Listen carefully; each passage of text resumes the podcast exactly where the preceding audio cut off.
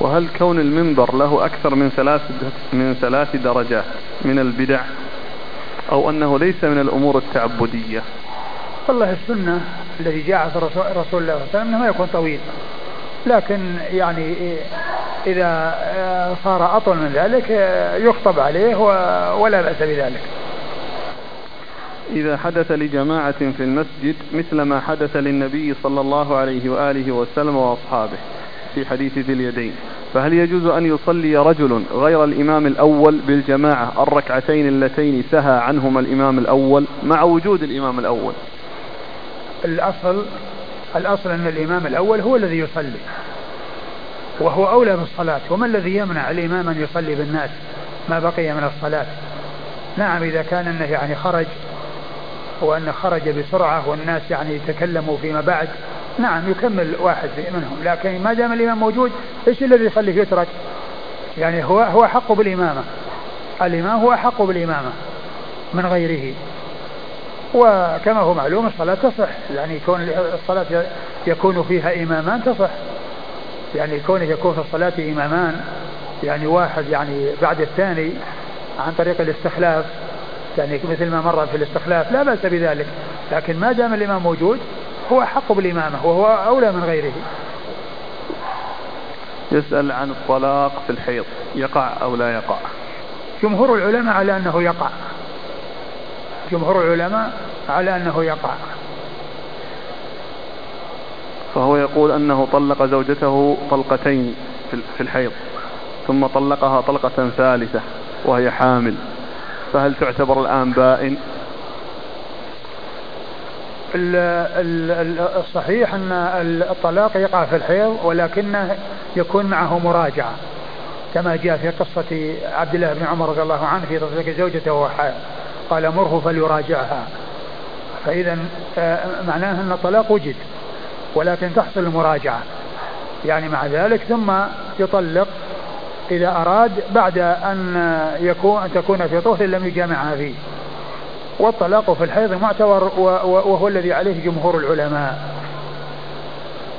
هو الآن فعل ذلك. طلق ثم راجع في الحيض ثم طلق مرة ثانية في الحيض ثم راجع ثم طلق وهي حامل فهو يسأل الآن هل الطلقة الثالثة الآن تبين به امرأته؟ نعم تبين به امرأة تبين به لأن الطلقة الثالثة هي آخر الطلقات. والطلاق في الحيض معتبر ويعني وواقع. جزاكم الله. يقول هل بيع القماش المطرز وإن كان أنه يعني طلق بدعة ويعني غير موافق للسنة يعني الإنسان يطلق في طهر لم يجامعها فيه. لا يطلقها في حيض ولا يطلقها في طهر جامعها فيه. نعم. والله تعالى أعلم وصلى الله وسلم وبارك على عبده ورسوله نبينا محمد وعلى آله وأصحابه أجمعين.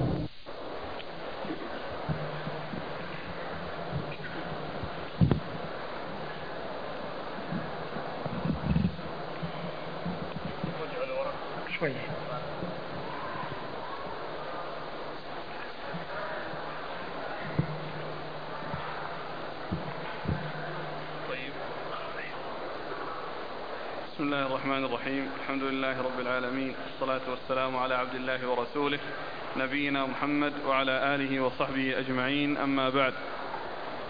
قال الإمام أبو داود السجستاني رحمه الله تعالى باب إذا صلى خمسا قال حدثنا حفص بن عمر ومسلم بن إبراهيم المعنى قال حفص حدثنا شعبة عن الحكم عن إبراهيم عن علقمة عن عبد الله رضي الله عنه أنه قال صلى رسول الله صلى الله عليه وآله وسلم الظهر خمسا فقيل له أزيد في الصلاة؟ قال وما ذاك؟ قال صليت خمسا فسجد سجدتين بعدما سلم. بسم الله الرحمن الرحيم. الحمد لله رب العالمين وصلى الله وسلم وبارك على عبده ورسوله نبينا محمد وعلى آله وأصحابه أجمعين. أما بعد يقول الإمام أبو داود السجستاني رحمه الله تعالى باب من صلى خمسا. يعني من زاد في الصلاة نسيانا وسهوا خامسة في الصلاة الرباعية فماذا عليه؟ وماذا عليه؟ أو ما الحكم الذي يترتب على ذلك؟ وقد ذكر أبو داود رحمه الله حديث عبد الله بن مسعود رضي الله تعالى عنه في ذلك. وقبل أن نبدأ به آه، نشير إلى الحديث الذي قبل هذا وهو آخر حديث في الباب السابق الذي هو باب السهو في السجدتين هو حديث عمران بن حسين رضي الله تعالى عنه أن النبي صلى الله عليه وسلم صلى بهم الظهر ثلاثا ثم دخل. قال آه، في الحديث قال عن مسلمة الحجراء. وقد تبين من أحد الطلاب الذين يحضرون هذا الدرس والذي هو في الدراسات العليا في الجامعة الإسلامية وعنده رسالة في مستخرج أبي عوانة. وقد ذكر كما ذكر لي لابن عبد الرزاق أنه أن أبا أن أبا عوانة روى هذا الحديث من طريق أبي داود وبإسناده.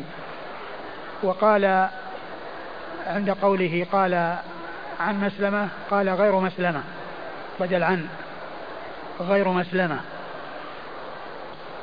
و وذكر وكذلك هو كما قال آه، عند مسلم وعند النسائي وعند ابن ماجه الذين خرجوا هذا الحديث مع أبي داود ذكروا مثل ما ذكر فيهم يزيد بن زريع وقد قال وقد ذكر أنه دخل منزله ودخل الحجر وكذلك عيسى وكذلك إسماعيل بن إبراهيم بن علية وعبد الوهاب بن عبد المجيد الثقفي هؤلاء ثلاثة اثنان عند مسلم وكذلك واحد منهم عند النسائي اللي هو عبد الوهاب بن عبد المجيد وكذلك يعني آه، يزيد بن زريع عند ابن ماجه فصار هؤلاء الثلاثة وهم غير مسلمة هم الذين ذكروا الحجرة أو المنزل أنه دخل المنزل.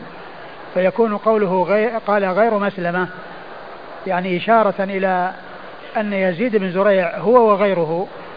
يزيد بن زريع الذي جاء ذكره في الإسناد هو وغيره ذكروا دخول النبي صلى الله عليه وسلم الحجر أو المنزل وأن مسلمة هو الذي اقتصر على قوله دخل بخلاف ما يوهمه كلامه هنا من أن مسلمة هو الذي قال دخل الحجر مع أن غيره أن غيره هو الذي روى ذلك وهو الذي جاء عنه ذلك.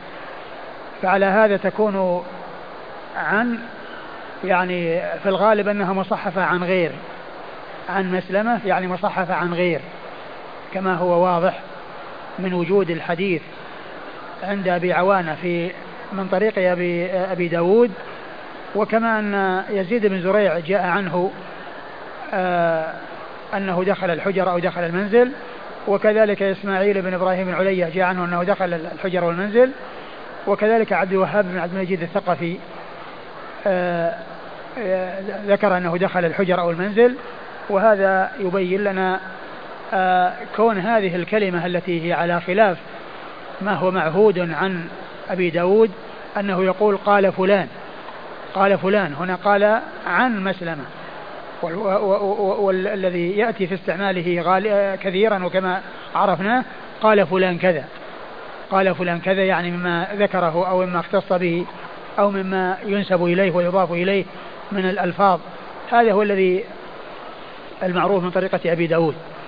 وهذه فائدة يعني جليلة ويعني يتبين به يعني هذا الإشكال الذي يخالف ما هو معهود من طريقة أبي داود أنه يقول قال فلان ما يقول عن فلان.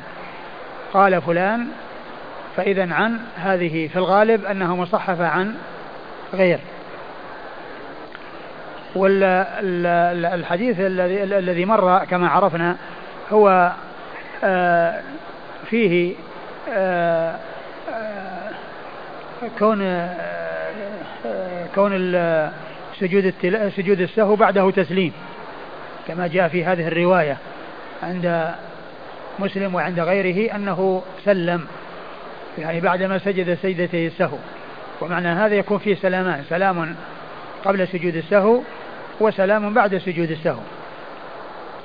هذا الحديث الذي هو حديث عبد الله بن مسعود رضي الله تعالى عنه الذي فيه أن النبي صلى الله عليه وسلم صلى بهم آه صلى بهم قال صلى بنا الحديث حديث. الخمس؟ اي نعم. نعم. صلى وسلم الظهر خمسا. صلى صلى بنا صلى الله عليه وسلم الظهر خمسا. والصحابة رضي الله عنهم وأرضاهم تابعوه لأن الزمن زمن تشريع. فهم يعني يخشون أن يكون زيد في الصلاة. ولما صلى رسول الله صلى الله عليه وسلم وقد تابعوه قالوا له يا رسول الله أزيد في الصلاة؟ قال وما ذاك؟ قالوا صليت خمسا. قالوا صليت خمسا. فسجد سجدتين عليه الصلاة والسلام ثم سلم. فالصحابة رضي الله عنهم وأرضاهم تابعوه. ولم يتأخروا ولم ينبهوه على شيء لأن الزمن زمن تشريع. فكانوا يظنون أو يخشون أن الصلاة بدل ما تكون أربع جعلت خمسا. صلاة الظهر بعد ما بدل ما تكون أربع صارت خمسا ولهذا تابعوه. وأما بعد زمنه صلى الله عليه وسلم فقد استقرت الأحكام وانتهى التشريع. ولم يكن هناك تشريع بعد وفاته صلى الله عليه وسلم وإنما التقيد بما جاء عنه والالتزام بسنته صلى الله عليه وسلم.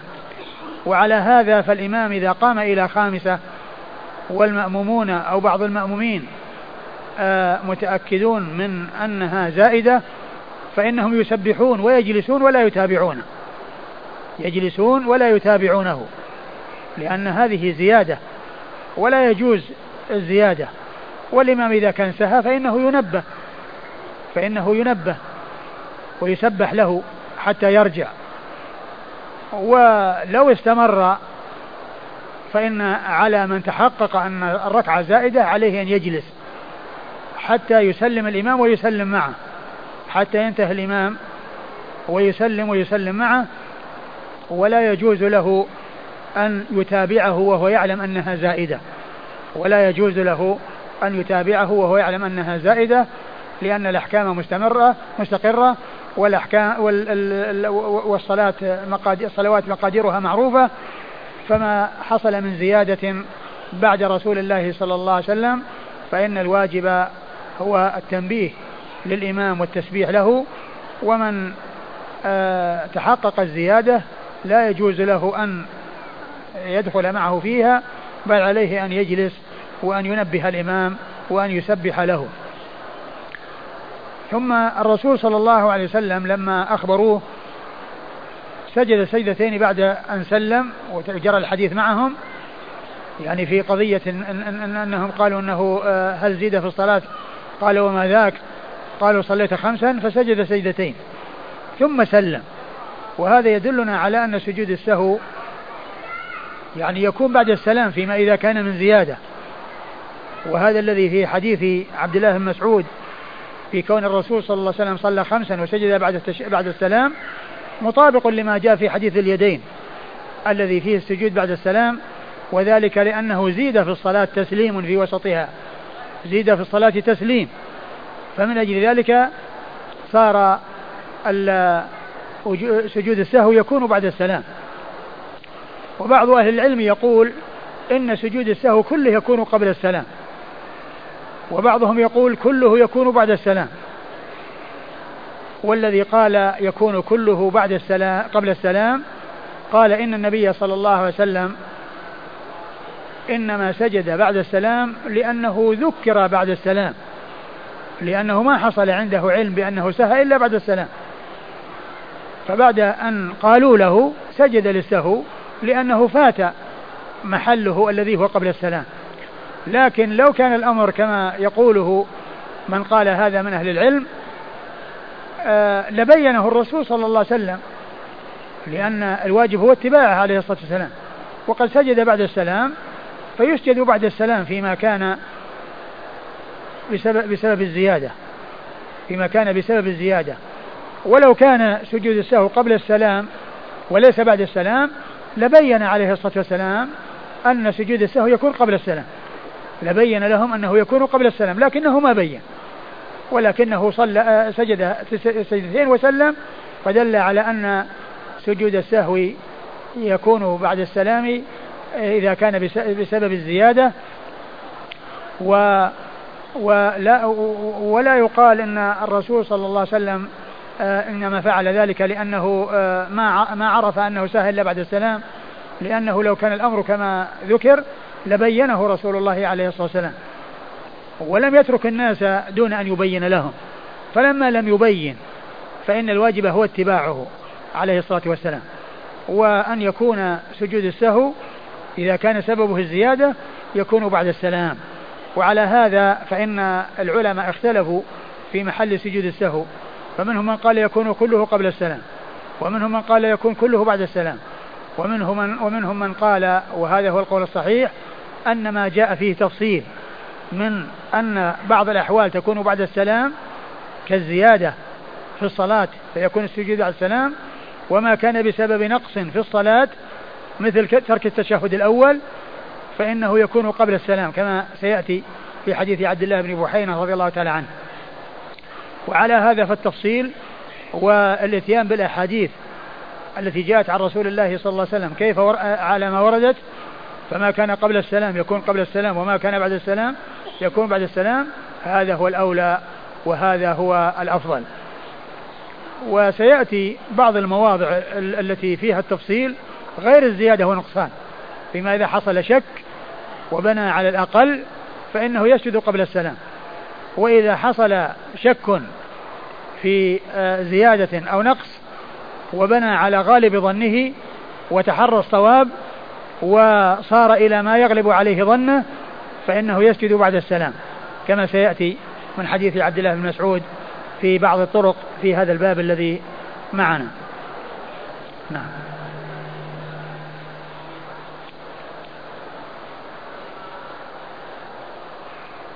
قال حدثنا حفص بن عمر. حفص بن عمر ثقة. أخرج حديثه أصحاب الكتب الستة. حفص بن عمر. حفص بن عمر البخاري وأبو داود النسائي أخرج حديثه البخاري وأبو داود النسائي ومسلم بن إبراهيم. ومسلم بن إبراهيم الفراهيدي وهو ثقة أخرج له أصحاب الكتب الستة. قال المعنى. قال المعنى أي أن هذين الشيخين ليست روايتهم ليست روايتهما متفقة لفظا ومعنى وإنما هي متفقة بالمعنى مع الاختلاف في بعض الألفاظ. ثم قال قال حفص حدثنا. والمقصود من ذلك أنه ساقه على لفظ حفص وهو شيخه الأول. وهذه يعني إحدى الطرق التي يبين فيها أبو داود من له اللفظ. لأنه حين يقول وهذا لفظ فلان أو وهذا لفظه. يعني بعدما يذكر الشخص يعني أحد يذكر الشيخين ويذكر آه، الطريقة الثانية يقول وهذا لفظه أو يقول وهذا لفظ فلان أما هنا فإنه قال حفص قال حفص حدثنا يعني أنه ساقه على لفظ حفص. يعني فهو أحيانا يقول هذا لفظ فلان وأحيانا لا يحتاج إلى أن يقول لفظ فلان وإنما يقول قال فلان وهو أحد الاثنين اللذين مر ذكرهما. أيوه. عن شعبة. عن شعبة وهو ابن الحجاج الواسطي ثم البصري. وهو ثقة أخرج له أصحاب كتب الستة. عن الحكم. عن الحكم وهو بن عتيبة الكندي الكوفي. وهو ثقة أخرج له أصحاب كتب الستة. عن إبراهيم. عن إبراهيم وهو بن يزيد بن قيس النخعي الكوفي. وهو ثقة فقيه أخرج له أصحاب كتب الستة. عن علقمة. عن عبد الله بن مسعود. عن علقمة. عن علقمة. عن علقمة بن قيس النخعي وهو ثقة أخرج له أصحاب الكتب الستة. عن عبد الله بن مسعود الهذلي صاحب رسول الله صلى الله عليه وسلم وحديثه أخرجه أصحاب الكتب الستة.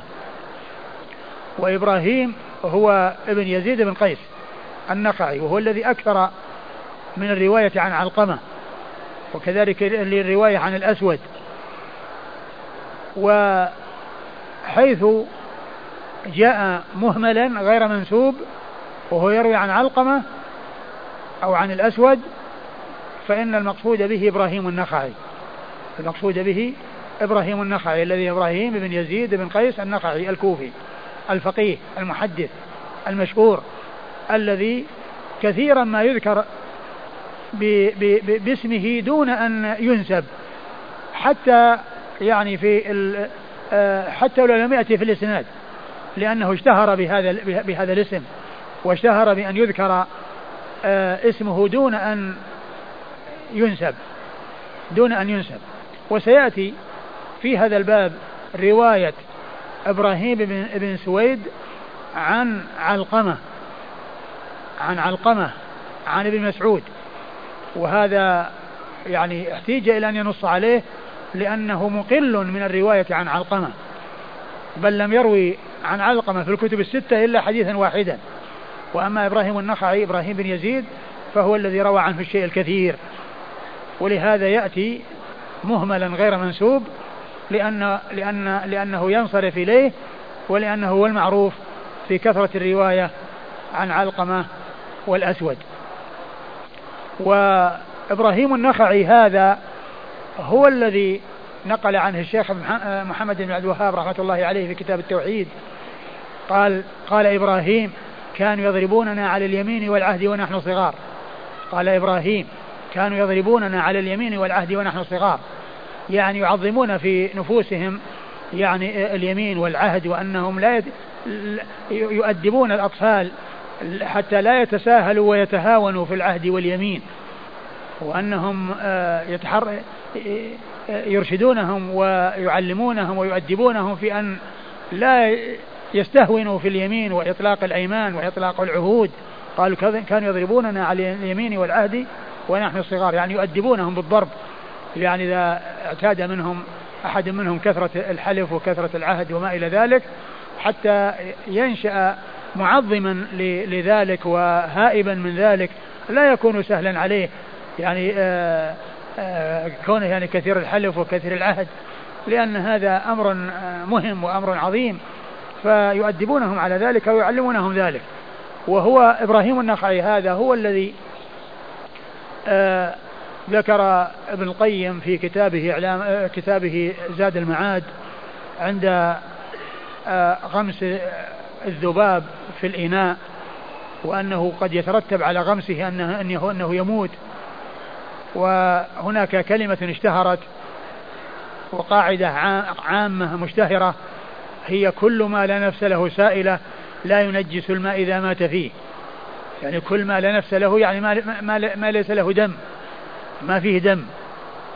يعني مثل الذباب ومثل بعض الحشرات التي ليس فيها دم إذا وقعت في الماء وماتت فيه فإنها لا تنجسه لأنه لا دم فيها. والكلمة المشهورة كل ما لا نفس له سائلة لا ينجس الماء إذا مات فيه. ويستدل بحديث الذباب لأن الرسول صلى الله عليه وسلم قال أمر بغمسه يعني حتى يعني يأتي الدواء الذي رفعه مع الداء الذي في أحد الجناحين الذي وضعه ومن لازم غمسه إذا كان حارا أن يموت. والرسول صلى الله عليه وسلم أمر باستعماله وما أمر بإراقته. فلو كان ينجس أو ينجسه لأمر بإراقته. صلى الله عليه وسلم حيث يكون الشيء قليلا أو الماء قليلا أو الشراب الذي يشرب قليلا. هذه الكلمة هي ذكر ابن القيم أن أول من عبر بها إبراهيم النخعي. قال ابن القيم في زاد المعاد وأول من عرف عنه في الإسلام أنه عبر بهذه العبارة. فقال ما لا نفس له سائلة لا ينجس الماء إذا مات فيه إبراهيم النخعي. وعنه تلقاها الفقهاء من بعده. وعنه تلقاها الفقهاء من بعده. نعم. الله عليك. بالنسبة للحديث السابق كلمة غير آه، موجودة في غير مستخرج بعوانة ما ما علمت أنها موجودة. ما أدري لكن لو طلع على النسخ الخطية وتحقق لكن هذه النسخة التي التي لابي عوانه هي بإسناد أبي داود وبنفس الكلمات التي عند أبي داود وبنفس الشيوخ. وبنفس الإسناد تماما. يعني آه يعني يزيد بن زريع ومسلمة ثم يسوق الإسناد بلفظه وفي الآخر يقول قال غير مسلمة.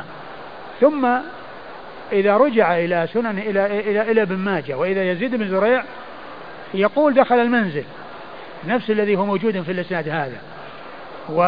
في مسلم أن إسماعيل بن بن علية وكذلك عبد الوهاب بن عبد المجيد الثقفي قالوا دخل الحجر أو المنزل وعند النسائي عبد عبد الوهاب بن عبد المجيد قال دخل المنزل.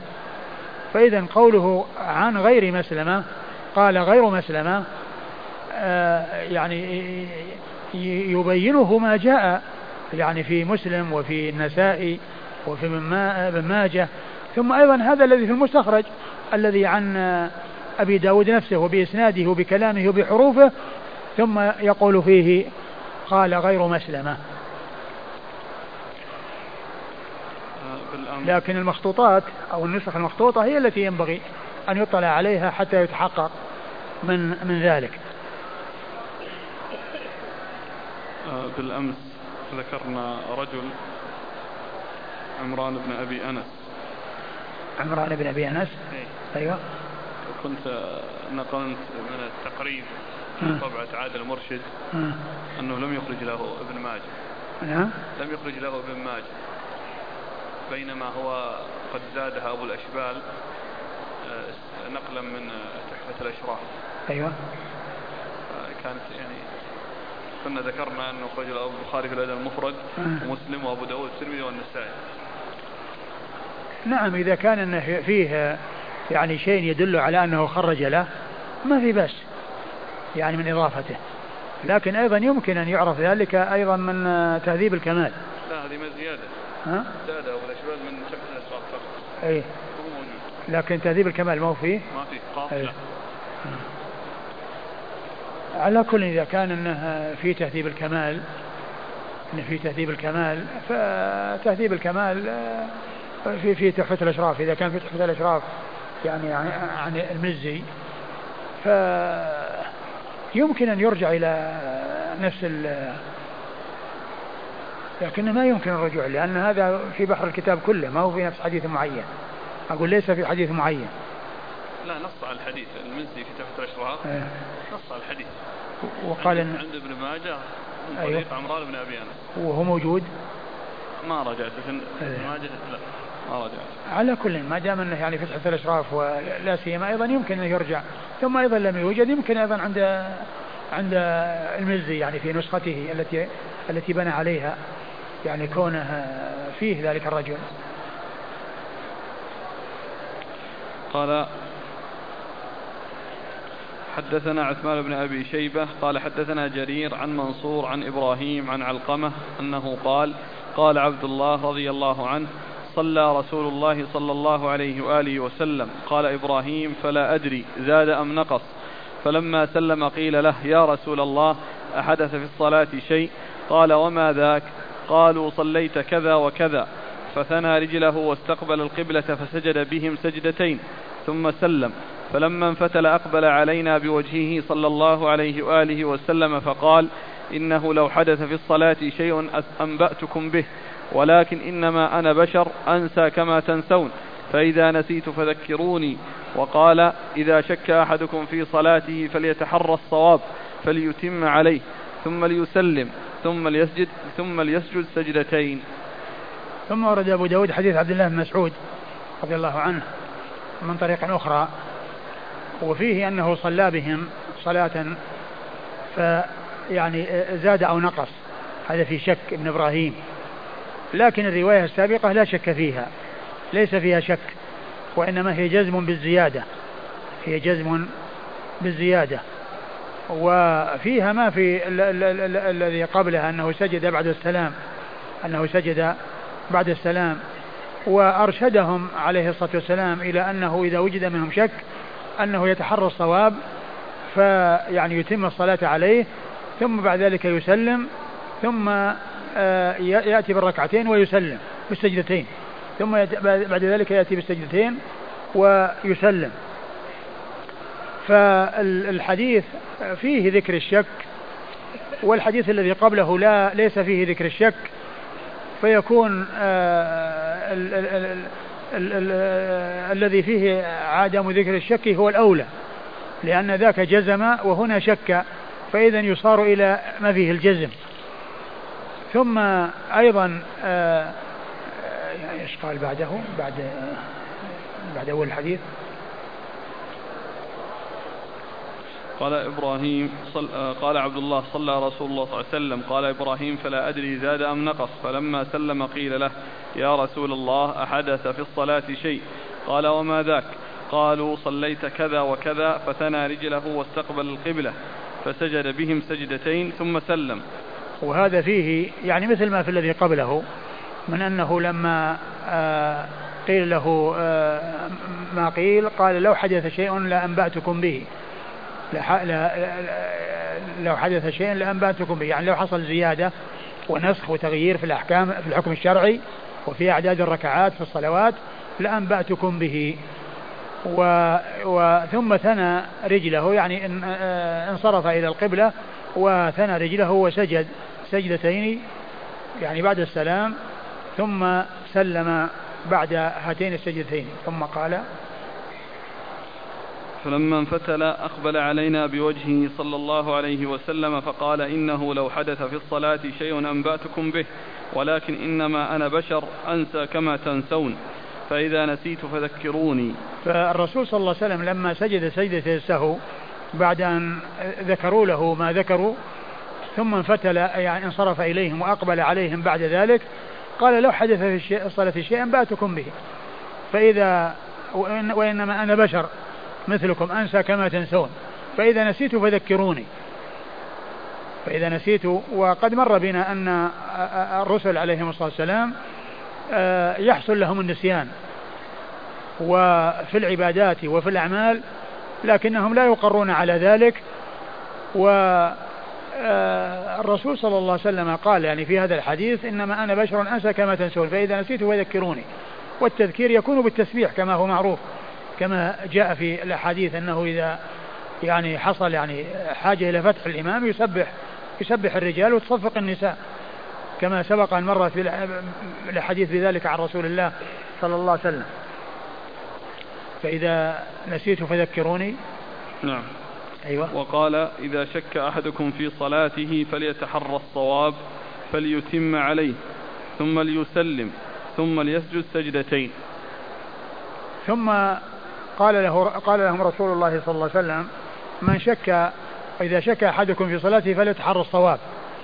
يعني آه، يتحرى الصواب. هل آه، هو العدد الأكبر أو الأقل؟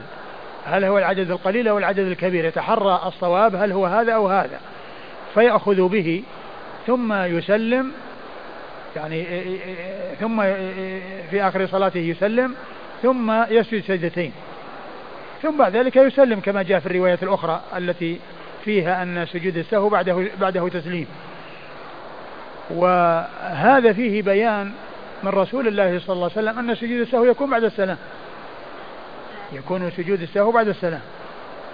لأنه في الزيادة سلم بعد سجد بعد السلام وأرشدهم إذا أن حصل شك فأنه يتحرى الصواب ويبني الإنسان على غالب ظنه وإذا كان بنى على غالب ظنه فإنه يسجد بعد السلام. وعلى هذا فأسباب سجود السهو يعني كونه يكون قبل السلام وبعده قبل السلام يكون في حالتين. في ماذا حصل نقصان؟ كما حصل في حديث عبد الله بن وحينة الذي سيأتي أنه قام من الركعتين وترك التشهد الأول. ولما كان قبل أن يسلم سجد سجدتين ثم سلم. فسجد السهو الذي سببه النقص يكون قبل السلام. والمسألة الثانية فيما إذا شك في صلاته وبنى على الأقل بنى على الأقل الذي هو المتيقن فإنه يسجد قبل السلام. ويكون بعد السلام في حالتين إذا كان سببه الزيادة كما في حديث اليدين الذي زاد تسليما في وسط الصلاة وكما في حديث آه، عبد الله بن مسعود الذي زاد خامسة الذي زاد خامسة وسجد بعد السلام. وأيضا آه، آه، إذا إذا حصل شك وتحرى الصواب وبنى على غالب ظنه ولم يبني على الأقل فإنه يسجد بعد السلام كما جاء في حديث ابن مسعود هذا الذي معنا فإنه يكون سجود السهو بعد السلام. إذا سجود السهو يكون بعد السلام في حالتين أو لسببين ويكون بعد قبل قبل السلام بسببين وبعده لسببين. آه، حصول نقص في الصلاة كنقص التشهد الأول وحصول شك وبناء على اليقين الذي هو العدد الأقل هذا يكون قبل السلام. وما كان بعد السلام إذا كان سببه زيادة كزيادة التسليم بعد الثنتين كما في حديث اليدين وحديث ابن عمر وغيره وكذلك حديث عمران بن الحصين الذي أنه يعني سلم من ثلاث. وإذا شك في عدد ولكنه بنى على غالب ظنه وتحرى الصواب فإنه يسجد بعد السلام كما جاء في حديث مسعود الذي معنا. نعم.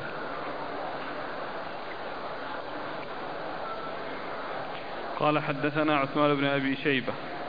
عثمان بن أبي شيبة الكوفي ثقة أخرج حديثه أصحاب الكتب الستة إلا الترمذي. عن جرير. عن جرير هو بن عبد الحميد الضبي الكوفي. وهو ثقة أخرج له أصحاب الكتب الستة. عن منصور. عن منصور بن المعتمر الكوفي وهو ثقة أخرج له أصحاب الكتب الستة. عن إبراهيم عن علقمة عن عبد الله. عن إبراهيم عن علقمة عن عبد الله وقد مر ذكرهم جميعا. قال حدثنا محمد بن عبد الله بن نمير قال حدثنا أبي قال حدثنا الأعمش عن إبراهيم عن علقمة عن عبد الله رضي الله عنه بهذا. قال فإذا نسي أحدكم فليسجد سجدتين ثم تحول فسجد سجدتين. قال أبو داود رواه حسين نحو حديث الأعمش. ثم ورد أبو داود الحديث عن ابن مسعود رضي الله عنه من طريق أخرى وهو مثل الذي قبله إلا أن فيه إشارة إلى بعض الفروق وأنه آه، تحول وسجد يعني وقد مر ذلك كل ذلك قد مر إلا أن الألفاظ تختلف تحول فسجد و... نعم. نعم ثم تحول في سجدتين. أي نعم إيش بعده؟ قال أبو داود رواه حسين نحو حديث الأعمش. نعم. قال أبو داود رواه حسين يعني بن عبد الرحمن نحو حديث الأعمش. و حسين آه، ثقة أخرج له أصحاب كتب الستة حسين بن عبد الرحمن السلمي نعم قال حدثنا محمد بن عبد الله محمد نعم محمد بن عبد الله بن نمير هو ثقة أخرج له أصحاب كتب الستة. عن أبيه عن أبيه ثقة أخرج له أصحاب الكتب الستة. عن الأعمش. عن الأعمش سليمان بن مهران الكاهلي ثقة أخرج له أصحاب الكتب الستة. عن إبراهيم عن علقمة عن عبد الله. عن إبراهيم عن علقمة عن عبد الله وقد مر ذكرهم.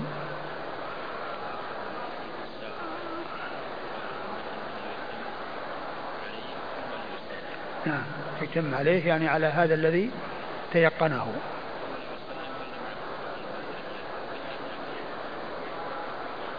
ثم ليسلم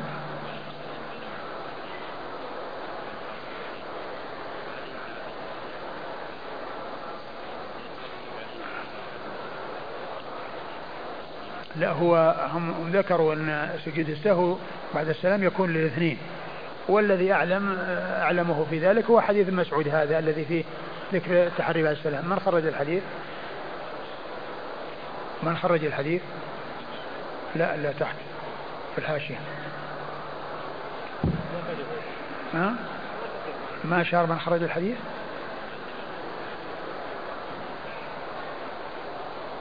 يذكره أحيانا وأحيانا يذكر في أو غالبا يذكر في في في عون المعبود نقل عن عن مختصر المنذري.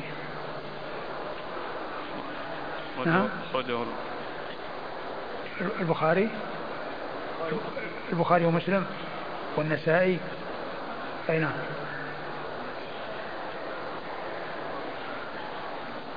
نعم هو سجود السهو بعد السلام يكون في حالتين وهذه واحدة منها.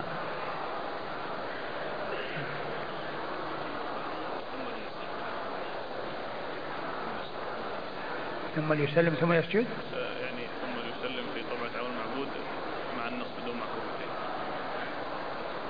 يعني ثم ليسلم وليسجد يعني في عزاه البخاري؟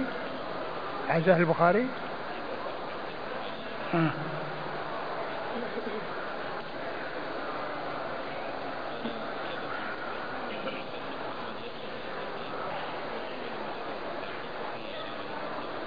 لكنها حزاه البخاري؟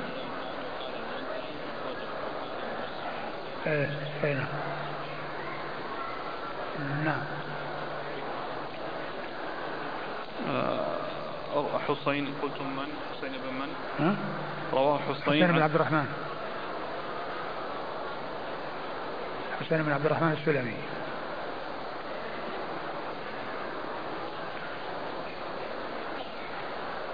قال حدثنا نصر بن علي قال أخبرنا جرير قال حا وحدثنا يوسف بن موسى قال حدثنا جرير وهذا حديث يوسف عن الحسن بن عبيد الله عن إبراهيم بن سويد عن علقمة أنه قال قال عبد الله رضي الله عنه صلى بنا رسول الله صلى الله عليه وآله وسلم خمسا فلما انفتل توشوش القوم بينهم. فقال ما شأنكم؟ قالوا يا رسول الله هل زيد في الصلاة؟ قال لا. قالوا فإنك قد صليت خمسا. فانفتل فسجد سجدتين ثم سلم. ثم قال إنما أنا بشر أنسى كما تنسون. ثم ورد أبو داود حديث عبد الله بن مسعود رضي الله تعالى عنه. أن أنه قال إيش قال في المتن؟ صلى بنا رسول الله صلى الله عليه وآله وسلم خمسا فلما انفتل توشوش صلى رسول الله صلى الله عليه وسلم خمسا فلما انفتل توشوش القوم. يعني لما انتهى من الصلاة وكما عرفنا سابقا فيما مضى أنهم كانوا يتابعونه خشية أن يكون حصل نسخ وحصل تشريع جديد في تغيير الصلاة من كونها بدل الرباعية تكون خماسية فتوشوش القوم. يعني صار بعضهم يتكلم مع بعض كلاما يعني خفي لا يعني لا يفهم ولا لا يعني لا لا, لا يسمع كما ينبغي. فسألهم يعني ما شأنكم؟ يعني إيش الذي حصل؟ قالوا زيد في الصلاة أنك صليت خمسا. ف إيش بعده؟ قال لا قالوا فإنك قد صليت خمسا فانفتل فسجد سجدتين ثم سلم. فانفتل يعني رجع إلى الحالة التي كان عليها قبل أن ينصرف إليهم ثم سجد سجدتين ثم سلم. أيوة. ثم قال إنما أنا بشر أنسى كما تنسون. ثم قال إن إنما أنا بشر أنسى كما تنسون. وهذا آه، فيه وفي الذي قبله يعني شاهد لما سبق أن مر في حديث عمران بن حسين أن سجد السهو يكون بعده سلام. قال حدثنا نصر بن علي. نصر بن علي ابن نصر بن علي الجهضمي. ثقة أخرج له أصحاب الكتب الستة. عن جرير. عن جرير هو بن عبد الحميد مر ذكره. قال حاء وحدثنا يوسف بن موسى. قال حاء وحدثنا يوسف بن موسى وهو صدوق أخرجه البخاري وأبو داود والترمذي والنسائي في مسند علي وابن ماجه. وهو صدوق أخرجه البخاري وأبو داود والترمذي والنسائي في مسند علي وابن ماجه. عن جرير. عن جرير وهذا هو بن عبد الحميد. وهذا حديث يوسف. وهذا حديث يوسف يعني الشيخ الثاني ال ال ال الطريقة الثانية. الطريقة الثانية التي هي فيها شيخ يوسف بن موسى. عن الحسن بن عبيد الله. عن الحسن بن عبيد الله هو ثقة. أخرجه مسلم وأصحاب السنن. نعم. أخرج له مسلم وأصحاب السنن. عن إبراهيم بن سويد. عن إبراهيم بن سويد النخعي وهو ثقة أخرج له مسلم وأصحاب السنن. وهذا الذي ذكرت أن أن أنه حيث جاء مهملا غير منسوب إبراهيم فالمراد به إبراهيم بن يزيد. جاء يعني غيره أو كان أريد غيره فإنه ينسب لقلة روايته. وذلك أنه ليس له رواية في الكتب الستة عن علقمة إلا هذا الحديث الواحد. ليس له عن علقمة إلا هذا الحديث الواحد مع أن إبراهيم بن يزيد بن قيس النقعي له أحاديث كثيرة جدا يعني يرويها عن علقمة كما هو موجود في تحفة الأشراف. عن علقمة عن عبد الله. عن علقمة وهو علقمة بن قيس عن عبد الله مر ذكرهما.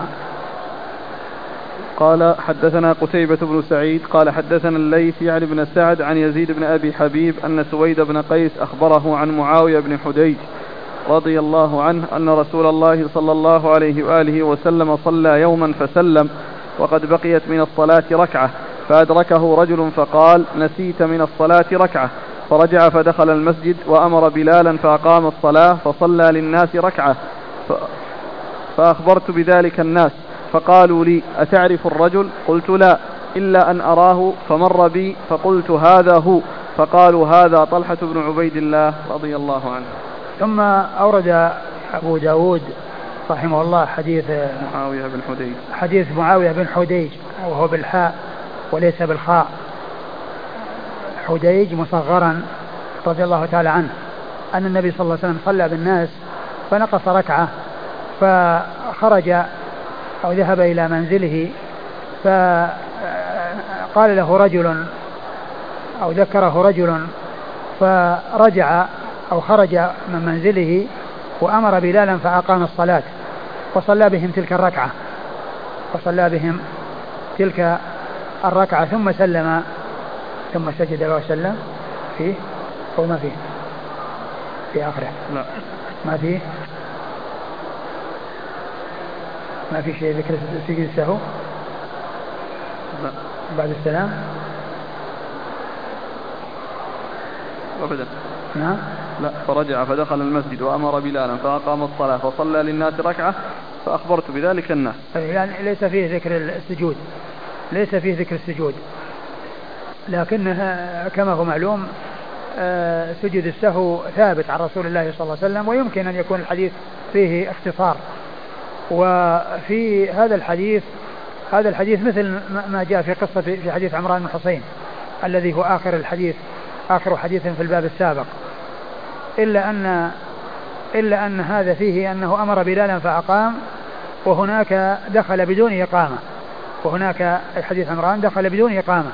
وهذا يدل على حصول الإقامة من بلال بأمر رسول الله صلى الله عليه وسلم وحديث عمران يدل على عدمها فيدل على أن على أن الإتيان بها سائغ وعدمها سائغ الإتيان بها سائغ كما جاء في هذا الحديث وعدم الإتيان بها سائغ كما جاء في حديث عمران بن حسين آه، رضي الله عنه.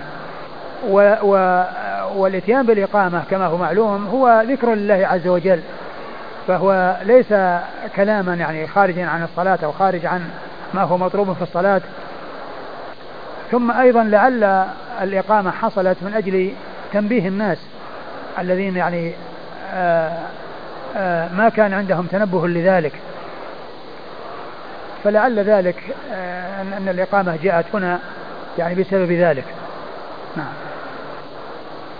قال حدثنا قتيبة بن سعيد. قتيبة بن سعيد بن جميل بن طريف البغلاني ثقة أخرج له أصحاب كتب الستة.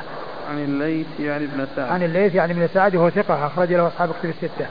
عن يزيد بن أبي حبيب. عن يزيد بن أبي حبيب المصري ثقة أخرج له أصحاب كتب الستة. عن سويد بن قيس. عن سويد بن قيس وهو ثقة أخرج له أبو داود. نعم والنسائي وابن ماجه. أخرج أبو داود والنسائي وابن ماجه. عن معاوية بن حديج عن معاوية بن حديج رضي الله عنه وهو صحابي صغير أخرج حديثه أبو داود والنسائي وابن ماجه. البخاري أبو د... البخاري؟ في الأدب المفرد.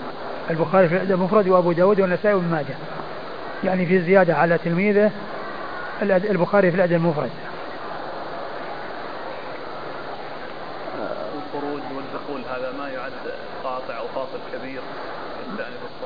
لا ما الرسول ما استأنف. الرسول ما استأنف. فدل هذا على أن مثل هذا الفاصل الذي هو كون الإنسان يخرج من المسجد ثم يرجع أو يدخل بيته ثم يرجع يعني في, في الوقت لأن هذا بعد ما حصل لحقه ونبهه فخرج. وهذا مثل حديث عمران بن تماما لأن حديث عمران دخل الحجر.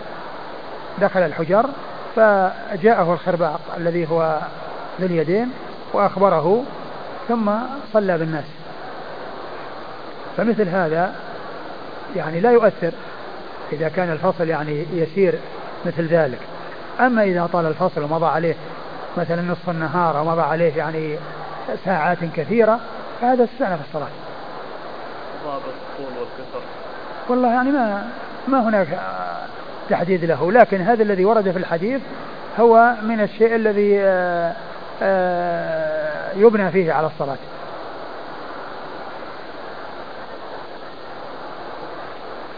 قال رحمه الله تعالى باب إذا شك في الثنتين والثلاث من قال يلقي الشك. قال حدثنا محمد بن العلاء قال حدثنا أبو خالد عن ابن عجلان عن, عن زيد بن أسلم عن عطاء بن يسار عن أبي سعيد الخدري رضي الله عنه أنه قال قال رسول الله صلى الله عليه وآله وسلم إذا شك أحدكم في صلاته فليلقي الشك وليبني على اليقين فإذا استيقن التمام سجد سجدتين. فإن كانت صلاته تامة كانت الركعة نافلة والسجدتان. وإن كانت ناقصة كانت الركعة تماما لصلاته وكانت السجدتان مرغمتي الشيطان. قال أبو داود رواه هشام بن سعد ومحمد بن مطرف عن زيد عن عطاء بن يسار عن أبي سعيد الخدري عن النبي صلى الله عليه وآله وسلم. وحديث أبي خالد أشبع. ثم أورد أبو داود رحمه الله هذه الترجمة وهي باب من شك في الثنتين والثلاث آه، يلقي الشك. يعني معناه أنه يعني آه، يلقي آه، الشيء الذي شك يعني في زيادته ويبني على اليقين الذي هو العدد الأقل. فإذا شك هل صلى ثنتين أو ثلاثا يعني الشك هو في الثالثة. وأما الثنتين فهي متحققة. وإنما الكلام هل هل حصلت الثالثة أو ما حصلت. فإنه يلغي هذا ويلقي هذا الذي هو الثالثة ويبني على العدد الأقل لأنه المتيقن. هذا هو المقصود من الترجمة. والسجود لما كان من هذا القبيل هو قبل السلام. لما كان من هذا القبيل يكون قبل قبل السلام. أورد أبو داود رحمه الله حديث أبي سعيد الخدري رضي الله عنه ماذا قال؟ قال صلى الله عليه وسلم إذا شك أحدكم في صلاته فليلقي الشك وليبني على اليقين. إذا شك أحدكم في صلاته فليلقي الشك وليبني على اليقين. إذا شك هل صلى ثنتين أو ثلاثا؟ المشكوك فيه الثالثة.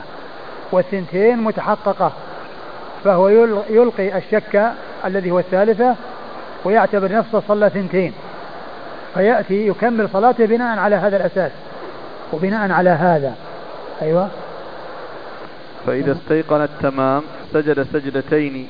فإذا استيقن التمام يعني أتى بالصلاة وأكملها بناء على أنه آه ترك الشك الذي هو الثالثة مثلا وبنى على المتيقن الذي هو ركعتان فأتى بركعتين كمل بها الأربع.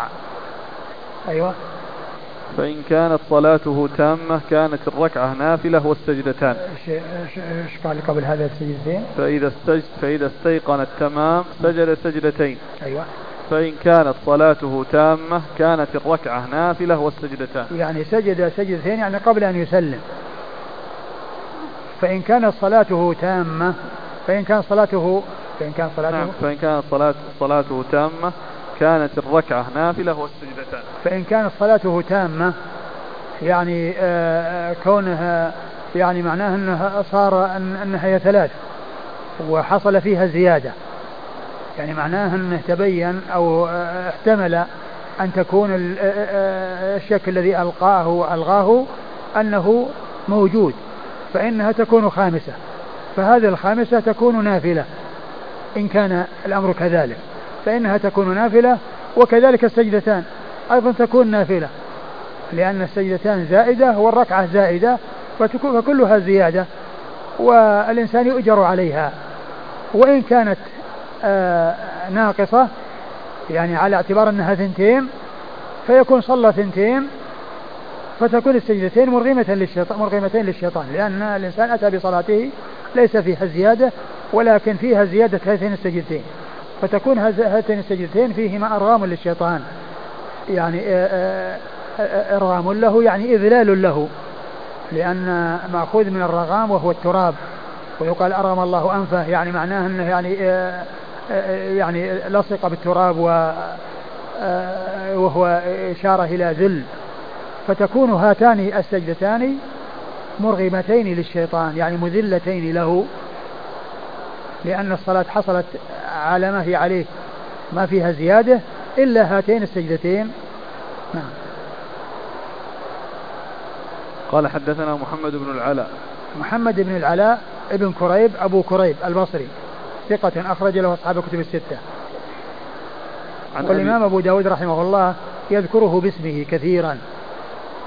يذكره باسمه كثيرا. والإمام مسلم رحمه الله يذكره بكنيته. وقد حدثنا أبو كريب كثيرا ما يقول أبو كريب. وأما الإمام أبو داود فإنه يأتي به باسمه محمد بن العلاء محمد ابن العلاء. نعم. عن أبي خالد. عن أبي خالد الأحمر وهو سليمان بن حيان. نعم. سليمان بن حيان وهو صدوق يخطئ. صدوق يخطئ أخرج له. أصحاب الكتب. صدوق يخطئ أخرج له أصحاب الكتب الستة. عن ابن عجلان. عن ابن عجلان محمد بن عجلان المدني. صدوق أخرج حديثه البخاري تعليقا ومسلم وأصحاب السنن. عن زيد بن أسلم. عن زيد بن أسلم وهو ثقة أخرج له أصحاب الكتب الستة. عن عطاء بن يسار. عن عطاء بن يسار وهو ثقة أخرج له أصحاب الكتب الستة. عن أبي سعيد. عن أبي سعيد الخدري وهو سعد بن مالك بن سنان صاحب رسول الله صلى الله عليه وسلم وهو أحد السبعة المعروفين بكثرة الحديث عن النبي صلى الله عليه وسلم. قال أبو داود رواه هشام بن سعد ومحمد بن مطرف عن زيد عن عطاء بن يسار عن أبي سعيد الخدري عن النبي صلى الله عليه وسلم. ثم أيضا ذكر هذه الطريق التي فيها يعني آه، المتابعة لمن تقدم. قال إيش؟ رواه هشام بن سعد. هشام بن سعد هو صدوق له أوهام. صدوق له أوهام أخرج حديثه. البخاري تعليقا ومسلم وأصحاب السنة. البخاري تعليقا ومسلم وأصحاب السنة. ومحمد بن مطرف. محمد بن مطرف ثقة أخرج له أصحاب الكتب الستة. عن زيد عن عطاء بن يسار عن أبي سعيد. عن زيد عن عطاء عن أبي سعيد وقد مر ذكرهم. وحديث أبي خالد أشبع. وحديث أبي خالد أشبع يعني آه، أتم. يعني كلمة أشبع يعني معناها أتم. وهذه يعني يخالف يعني ما كان يستعمله أبو داود كثيرا بأن يقول وحديث فلان أتم. هنا قال أشبع. وهي بمعنى أتم. قال حدثنا محمد بن عبد العزيز بن أبي رزمة قال أخبرنا الفضل بن موسى عن عبد الله بن كيسان عن عكرمة عن ابن عباس رضي الله عنهما أن النبي صلى الله عليه وآله وسلم سمى سجدتي السهو المرغمتين. ثم أورد يعني هذا الأثر عن عن ابن عباس رضي الله تعالى عنهما أن النبي صلى الله عليه وسلم سمى سجدتي السهو المرغمتين. وقد مر ذكرها في الحديث السابق. مر ذكر ذلك تسمية الرسول إطلاق الرسول عليهما بأنها مرغمتين في الحديث السابق. وهذا من ابن عباس رضي الله عنه يبين أيضا أن النبي صلى الله عليه وسلم سماهما المرغمتين. أي المرغمتين للشيطان. المرغمتين للشيطان لأنها آه، الصلاة تمت والشك يعني ما ترتب عليه زيادة إلا حصول هاتين السجدتين وهما فيهما إرغام للشيطان لأنه سجود لله عز وجل بسبب هذا الشك الذي لم يكن هناك حقيقة له في الواقع فيكون في ذلك إرغاما للشيطان لأن الإنسان سجد بسبب هذا السهو وهو قد أمر بالسجود فامتنع الذي هو الشيطان. نعم قال حدثنا محمد بن عبد العزيز بن أبي رزمة محمد بن عبد العزيز بن أبي رزمة ثقة أخرجه البخاري وأصحاب السنن نعم ثقة أخرجه البخاري وأصحاب السنن. عن الفضل بن موسى. عن الفضل بن موسى وهو ثقة أخرجه أصحاب الكتب الستة. عن عبد الله بن كيسان. عن عبد الله بن كيسان ثقة أخرجه أصحاب الكتب الستة. ها؟ عبد الله بن كيسان. عبد الله بن كيسان؟ صدوق يخطئ كثيرا. صدوق يخطئ كثيرا؟ أخرجه البخاري في الأدب المفرد وأبو داود. صدوق يخطئ كثيرا أخرجه البخاري في الأدب المفرد وأبو داود. عن عكرمة. عن عكرمة مولى ابن عباس وهو ثقة أخرجه أصحاب الكتب الستة. عن ابن عباس. عن ابن عباس وهو ابن عبد المطلب ابن عم النبي صلى الله عليه وسلم وأحد العباد له الأربعة من الصحابة وأحد السبعة المعروفين بكثرة الحديث عن النبي صلى الله عليه وسلم. قال حدثنا القعنبي قال حدثنا عن مالك عن زيد بن أسلم عن عطاء بن يسار أن رسول الله صلى الله عليه وآله وسلم قال إذا إذا شك أحدكم في صلاته فلا يدري كم صلى ثلاثا أو أربعة فليصلي ركعة وليسجد سجدتين وهو جالس قبل التسليم. فإن كانت الركعة التي صلى خامسة شفعها بهاتين وإن كانت رابعة فالسجدتان ترغيم للشيطان. ثم ورد أبو داود رحمه الله هذا الحديث ولكنه مرسل عن عطاء ابن يسار عن النبي صلى الله عليه وسلم لم يذكر أبا سعيد. لم يذكر أبا سعيد. لكنه كما هو معلوم وهو إن كان مرسل إلا أن الصحابي معروف في آه، آه، الرواية الأخرى التي جاءت تسميته فيها وهو أبو سعيد الخدري رضي الله تعالى عنه. وهو مثل ما تقدم في متنه قال إيش؟ فإن كانت. آه، إذا شك أحدكم في صلاته فلا يدري كم صلى ثلاثا أو أربعا فليصلي ركعة وليسجد سجدتين وهو جالس قبل التسليم. فليصلي. فليصلي ركعة. فليصلي ركعة. وليسجد سجدتين وهو جالس قبل التسليم. فليصلي ركعة يعني أنه يبني على اليقين ويعني يعتبرها اثنتين. ويسجد سجدتين وهو جالس قبل التسليم. هذا فيه بيان أن السجود يكون قبل التسليم. فيما إذا كان سببه آه، الشك ثم البناء على اليقين الذي هو العدد الأقل. أيوة. فإن كانت الركعة التي صلى نعم فإن كانت الركعة فإن كانت الركعة التي صلى خامسة شفعها بهاتين. فإن كانت الركعة التي صلاها خامسة شفعها بهاتين أي سجدتين. يعني فهي تضاف إليها وكأنها يعني لما كانت خامسة أضيف إلى سجدتين فصارت كأنها شفع. كأنها صلاة مشفوعة وليست وترا. شفعها بهاتين السجدتين. وإن كانت وإن كانت رابعة فالسجدتان ترغيم للشيطان. وإن كانت رابعة فالسجدتان ترغيم للشيطان. نعم. قال حدثنا القعنبي. القعنبي هو عبد الله بن مسلمة بن قعنب. القعنبي ثقة أخرج له أصحاب الكتب الستة إلا ابن ماجه. عن مالك. عن مالك بن أنس إمام دار الهجرة الإمام المشهور أحد أصحاب المذاهب الأربعة المشهور عن مذاهب أهل السنة وحديث أخرجه أصحاب الكتب الستة. عن زيد بن أسلم عن عطاء بن يسار. عن زيد بن أسلم عن عطاء بن يسار وقد مر ذكرهما. قال حدثنا قتيبة قال حدثنا يعقوب بن عبد الرحمن القاري عن زيد بن أسلم بإسناد مالك قال إن النبي صلى الله عليه وسلم قال إذا شك أحدكم في صلاته فإن استيقن أن قد صلى ثلاثا فليقم فليتم ركعة بسجودها ثم يجلس فيتشهد فإذا فرغ فلم يبق إلا أن يسلم فليسجد سجدتين وهو جالس ثم ليسلم. ثم ذكر معنى مالك. قال أبو داود وكذلك رواه ابن وهب عن مالك وحفص بن ميسرة وداود بن قيس وهشام بن سعد إلا أن هشاما بلغ به أبا سعيد الخدري. ثم أورد آه، آه، أبو داود آه، حديث عن زيد بن أسلم عن زيد بن أسلم بإسناد مالك. عن زيد بن أسلم بإسناد مالك يعني أنه مرسل. أنه مرسل يعني لم يذكر فيه اسم أبو سعيد الخدري. لم يذكر فيه أبا سعيد الخدري. إيش قال؟ إذا شك أحدكم في صلاته فإن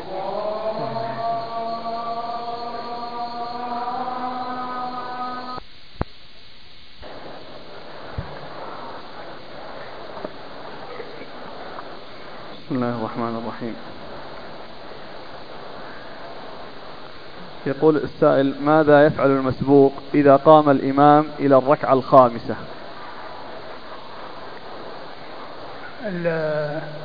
إذا كان إذا كان يعني لا يعلم إذا كان يعلم أنها خامسة إذا كان يعلم أنها خامسة فلا يوافقه فيها لأن هذا شيء زائد. وأما إذا كان يعني ما يعلم شيء فهو معذور. يقول وهل المسبوق يسجد سجدتي السهو مع الإمام أم يسجدها بعد إتمام صلاته؟ إذا كان سجود السهو بعد السلام إذا كان قبل السلام كما هو معلوم يسجد مع الإمام لأنه لا يخرج عن الإمام إلا بعد السلام. وإن كان سجود السهو بعد السلام فقد اختلف العلماء في ذلك. منهم من قال إنه يرجع إذا إذا قام ثم سجد الإمام فإنه يرجع ليسجد معه ثم يقوم. ومنهم من قال إنه لا يرجع ولكنه يستمر وعند انتهاء صلاته هو يسجد للسهو.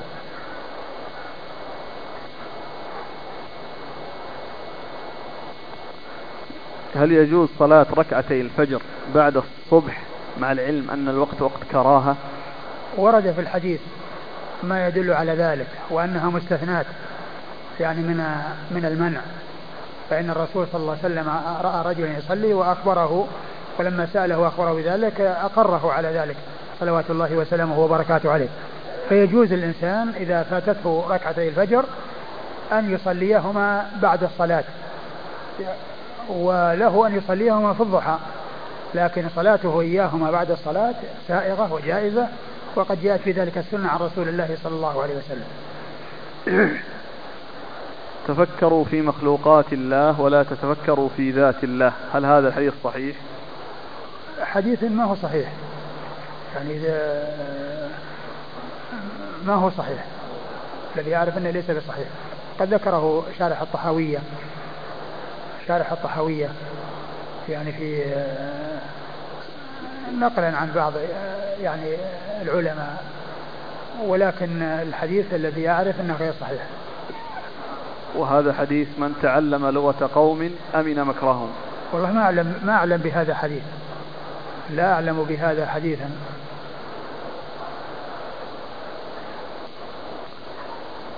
آه، هل ورد عن الرسول صلى الله عليه وسلم أو عن السلف وضع الأيدي على المصحف والقسم عليه؟ وضع الأيدي على المصحف. والقسم عليه. لا أدري. آه، أنا مسافر غدا إن شاء الله لأداء مناسك العمرة فهل يجوز لي أن أخلع ملابس الإحرام والاستحمام بالفندق؟ يعني في مكة؟ أخلع ملابس الإحرام؟ هنا هنا يبغى هنا يبغى يستحم ويتجهز في فندقه ما في بس. كون الإنسان يعني يستحم هنا ويتجهز ويتهيأ ويلبس إزاره ورداءه وإذا جاء الميقات إن أراد أن ينزل ويصلي فيه في مسجد الميقات فعل وإن أراد أن لا ينزل ولكنه إذا حاذ المسجد والسيارة ماشية في الطريق ينوي ويلبي. لا بأس بذلك. كون الإنسان يتهيأ ويستعد في منزله في المدينة لا بأس به. يمكن يمكن يمكن الإنسان يمكن الإنسان يستحم يمكن الإنسان يستحم وهو محرم. يخلع ملابس يخلع لباس الإحرام ويستحم ثم يعيد لباس الإحرام عليه. لا بأس بذلك. استحمام المحرم جائز. إذا كان الرجل يصلي بالقوم وأثناء الركعة الثانية شك هل قرأ الفاتحة في الأولى أو لا. فقام بعد الرابعة للإتيان بالركعة الناقصة. فهل يتابعه المأمومون؟ علما بأن الصلاة سرية. نعم إذا كان إذا كان عنده عنده وسواس يطرح الوسواس.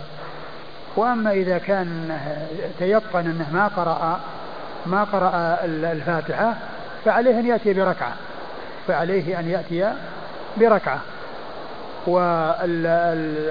والمأمومون كما هو معلوم لا يعلمون يعني الواقع. ويعني ليس أمامهم إلا أنها زائدة. فهم لا يتابعونهم لأنه لو علموا ذلك نعم لكن إيش إيش يعلمهم هذا؟ وإيش يجعلهم يعلمون بذلك؟ وهذا لا يعلمه إلا الله عز وجل و ثم هذا الشخص الذي آه، حصل منه ذلك الذي تحقق بأنه قد نسي. تحقق أما إذا كان مجرد يعني شك وأنه يعني قد يكون وسواس فإنه يطرحه ولا يلتفت إليه. يطرحه ولا يلتفت إليه.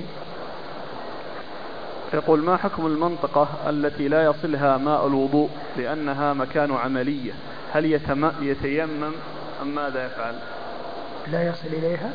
يعني ما فيه جبيرة ولا في شيء يعني إذا كان معناه أن جبيرة يعني مغطاة بجبيرة لا يستطيع أن يصل إليها يمسح عليها يمسح عليها. يعني إذا كانت أنها في مكان الوضوء. إذا كانت الجبيرة في مكان الوضوء فإنه يمسح عليها. إيش؟ هو إذا كانت مغطاة يمسح على الغطاء هذا الذي هو. نعم. هذا إذا كان أنها إذا كان أنها الماء يعني يصل إليها فإنه يتيمم. فإنه يتيمم. يعني ما دام أنه ما في مسح فإنه يتيمم لهذا الجزء الذي ما وصله الماء. يقول زوجتي ولكن إذا كان أنه يعني آه، الجبيرة آه، يمسح عليها لا لا يحتاج إلى أن يتيمم مع المسح فإن المسح يكفي ولكن حيث لا يكون هناك مسح وإنما يغسل ما يقدر يغسل عليه والباقي لا لا يعني يمكن أن يصل إليه الماء لأنه يترتب على ذلك ضرر فإنه يتيمم له.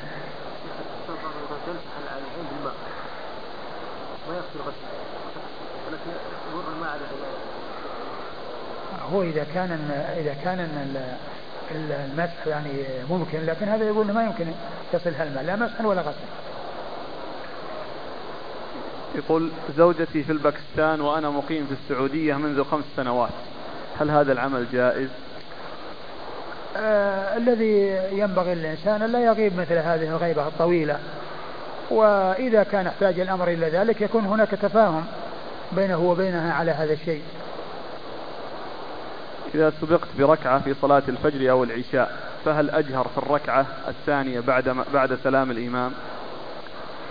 ما يقضيه المسبوق هو آخر صلاته وليس أولها. ما يقضيه المسبوق بعد سلام إمامه هو آخر صلاته وليس أولها. فإذا كان أنه مسبوق بركعتين يعني معنى هذا أنه بقي عليه ركعتين هي آخر الصلاة وآخر الصلاة ما في جهر. وأما إذا كان مسبوق بثلاث ركعات فالأولى منها هي محل جهر. فإذا كان أنه يتأذى بجهره أحد لا يجهر. وإذا كان ما يتأذى بجهره أحد فإنه يجهر. يعني في الركعة الأولى التي يقضيها التي هي ثانية يعني بالنسبة له التي هي ثانية بالإضافة إلى التي أدركها مع الإمام. ما حكم تكرار العمرة لمن ليس هو من أهل مكة؟ مع العلم أن العمرة الثانية عن الغير المتوفى وفي نفس اليوم. تكرار العمرة من التنعيم لم يأتي دليل يدل عليه إلا ما جاء في قصة عائشة وهذا حصل لها لأمر خاص حصل لها. ولكن الإنسان إذا أراد إذا إذا تمكن من أنه يكرر العمرة لكونه سافر إلى المدينة مرة ثانية ثم يرجع إلى مكة مرة أخرى فإنه له أن يعتمر لأن هذه عمرة مشروعة لأنها إحرام من المواقيت. والله تعالى أعلم وصلى الله وسلم وبارك على عبده ورسوله نبينا محمد وعلى آله وأصحابه أجمعين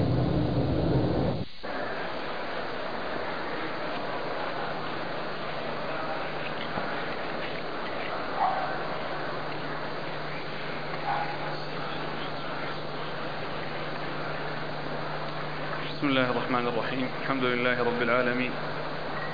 والصلاة والسلام على عبد الله ورسوله نبينا محمد وعلى آله وصحبه أجمعين. أما بعد قال الإمام أبو داود السجستاني رحمه الله تعالى تحت باب إذا شك في الثنتين والثلاث من قال يلقي الشك.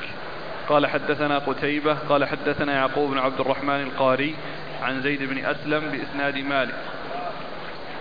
قال إن النبي صلى الله عليه وسلم قال إذا شك أحدكم في صلاته فإن استيقن أن قد صلى ثلاثا فليقم فليتم ركعة بسجودها ثم يجلس فيتشهد فإذا فرغ فلم يبق إلا أن يسلم فليسجد سجدتين وهو جالس ثم ليسلم ثم ذكر معنى مالك قال أبو داود وكذلك رواه ابن وهب عن مالك وحفص بن ميسرة وداود بن قيس وهشام بن سعد إلا أن هشاما بلغ به أبا سعيد الخدري. بسم الله الرحمن الرحيم. الحمد لله رب العالمين وصلى الله وسلم وبارك على عبده ورسوله نبينا محمد وعلى آله وأصحابه أجمعين. أما بعد سبق في الدرس الماضي أن بدأنا بالترجمة وهي إذا شك إذا شك الترجمة إذا شك. نعم إذا شك في الثنتين والثلاث. إذا شك في الثنتين والثلاث يلقي الشك. يعني يبني على اليقين الذي هو العدد الأقل. ويلغي الشك وكأنه لم يكن وكأنه لم يحصل. بما أنه شك ثنتين وثلاث يعتبر أنه صلى ثنتين. وهو العدد الأقل. والثالثة هي المشكوك فيها فيلغي الشك ويعتبر أنه صلى ثنتين. ثم يأتي بما بقي من صلاته على هذا الأساس. وقد مر ذكر جملة من الأحاديث في هذا وآخر ما أورده أبو داود في هذا الباب هذا الحديث الذي هو يعني من بعض الطرق عن أبي سعيد الخدري رضي الله تعالى عنه ولكنه آه، مرسل كالذي قبله الذي هو آخر ما مر بنا في الدرس الماضي وهو الذي من طريق مالك عن زيد بن أسلم عن عطاء بن يسار عن النبي صلى الله عليه وسلم وليس فيه ذكر أبي سعيد الخدري. لكن كما عرفنا أن هذا الإرسال لا يؤثر لأنه ثبت أن الحديث عن أبي سعيد الخدري كما جاء ذلك من قبل. ثم أورد أبو داود رحمه الله هذا الحديث من هذه الطريق الأخرى وقال إنها مثل إسناد مالك. ومعنى هذا أنها تكون مرسلة. لأنه يعني عن زيد بن أسلم عن عطاء بن يسار عن النبي صلى الله عليه وسلم. وليس فيه ذكر أبي سعيد الخدري. ثم إنه ذكر أن جماعة رووه أيضا آه كما روي من هذه الطريق ليس في ذكر أبي سعيد الخدري إلا واحد من هؤلاء الذين رووه وهو هشام بن سعد فإنه بلغ به إلى أبي سعيد الخدري ومعنى هذا أنه يكون متصلا.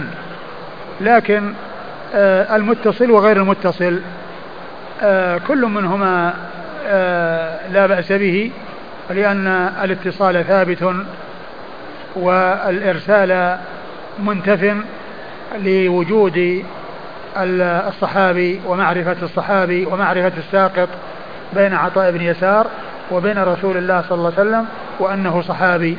والصحابي سقوطه لا يؤثر وإنما المحذور في المرسل أن لا يعرف الساقط هل هو صحابي أو تابعي ثم إذا كان تابعيا هل هو ثقة أو غير ثقة. أما لو كان المعروف أنه ما سقط إلا الصحابي فإن آه، سقوط الصحابي لا يؤثر. وهذه الطرق التي فيها سقوط الصحابي جاء في بعض الطرق إثباته وهو أبو سعيد الخدري رضي الله تعالى عنه وأرضاه فيكون بذلك الحديث وإن كان مرسلا إلا أنه قد جاء من الطرق المتصلة ما يدل على الواسطة المحذوفة وأنه أبو سعيد الخدري رضي الله عنه وذلك لا يؤثر. الذي ذكره أبو داود رحمه الله في هذا الحديث وفي غيره أنه إذا أنه إذا شك نعم. إذا, إذا شك أحدكم في صلاته فإن استيقن أن قد صلى ثلاثا فليقم فليتم ركعة بسجودها ثم يجلس فيتشهد. يعني معناه أنه يبني على اليقين.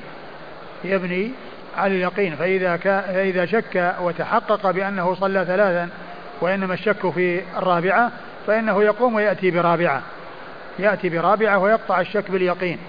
ثم يتشهد وهو ثم يتشهد ويسجد سجدتين قبل أن يسلم. نعم. قال حدثنا قتيبة. قتيبة هو بن سعيد بن جميل بن طريف البغلاني ثقة أخرج له أصحاب الكتب الستة. عن يعقوب بن عبد الرحمن القاري. عن عبد يعقوب بن عبد الرحمن القاري وهو ثقة أخرج له أصحاب الكتب إلا ابن ماجه. وهو ثقة أخرج له أصحاب الكتب الستة إلا ابن ماجه. عن زيد بن أسلم. عن زيد بن أسلم وهو ثقة أخرج له أصحاب الكتب الستة.